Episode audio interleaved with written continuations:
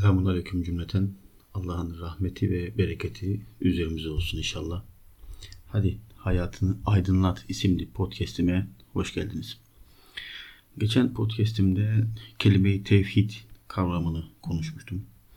Bu haftada kelime-i şehadet yani şehadet, şahitlik kelimesi ile ilgili birkaç bir şey söylemek istiyorum. Hatırlatmak istiyorum daha doğrusu. Rabbim söyleyeceklerimi sizlere doğru söylememi ve sizin de dinleyeceklerinizi doğru anlamanızı nasip etsin inşallah. Hepimizin bildiği Eşhedü en la ilahe illallah ve eşhedü enne Muhammeden abduhu ve resulü.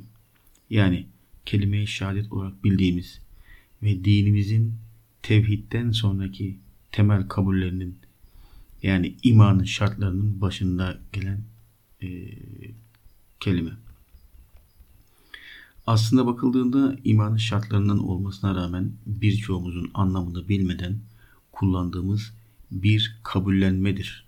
Ama ilginçtir ki neyi kabul ettiğimizi veya neye, neye şahitlik ettiğimizi bilmeden kullanıyoruz.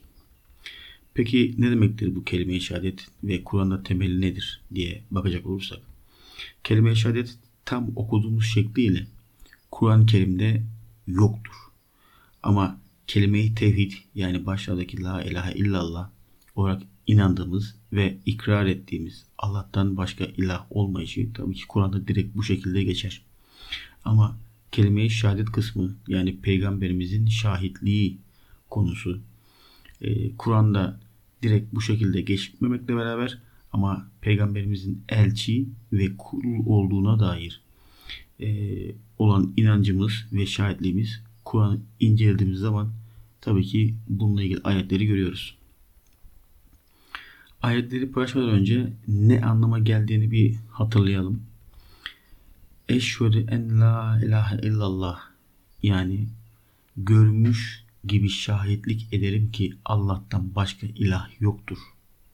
Ve eşvedenne Muhammeden abduhu ve resulü yani yine görmüş gibi şahitlik ederim ki Muhammed onun kulu ve elçidir.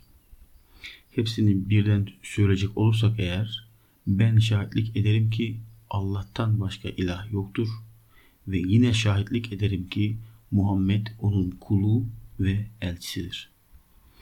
Yani kelime-i tevhid ile başlıyor desek yanlış söylemiş söylememiş oluruz sanırım. Kelime-i tevhid ve kelime-i şehadette yaptığımız ve bildiğimiz kabullerimizin teyidi manasındadır. Yani Allah'ın tekliği yani ondan başka ilahın olmadığının ikrarı ve Peygamberimiz Hz. Muhammed sallallahu aleyhi ve sellemin onun kulu ve elçisi olduğudur. Peki Kur'an-ı Kerim'de delil var mıdır diye bakacak olursak Allah'ın tekliği yani tevhid ile ilgili ayetleri zaten geçen podcast'te paylaşmıştım. E, bu hafta peygamberimizin yani Hz. Muhammed'in peygamberliği ve kim olduğuna dair ayetleri incelemek isterim. Kur'an-ı Kerim'i bu konuda incelediğimizde Ali İmran suresi 86. ayette Estağfirullah yani kovulmuş olan şeytandan Allah'a sığınırım. İman edip peygamberin hak olduğuna şahit olduktan ve hakikatin bütün kanıtları kendilerine geldikten sonra der. Yine Maide suresi 48. ayet Estağfirullah.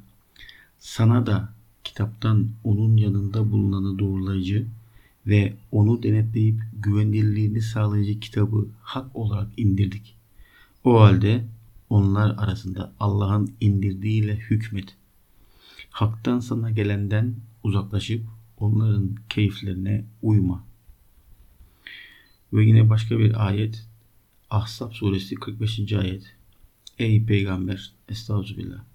Ey peygamber, biz seni bir şahit, müjdeleyici ve uyarıcı olarak gönderdik. Bu ve bu ayetler ve bunun gibi diğer birçok ayetlerden de anlıyoruz ki evet Hz. Muhammed Allah'ın kulu ve elçisidir. Ve biz de Müslüman, Müslümanlar olarak bunu kabul ve tasdik ediyoruz. Benden bugünlük bu kadar. Beni sabır ile dinlediğiniz için çok teşekkür ederim. Kayıtta e, hatam varsa lütfen beni affedin. Çünkü acemiyim bu konuda daha henüz. Çalışıyorum. Daha güzel kayıt yapabilmek için. Onun için lütfen affedin. Amacım sizlerle doğru yolda yürümek.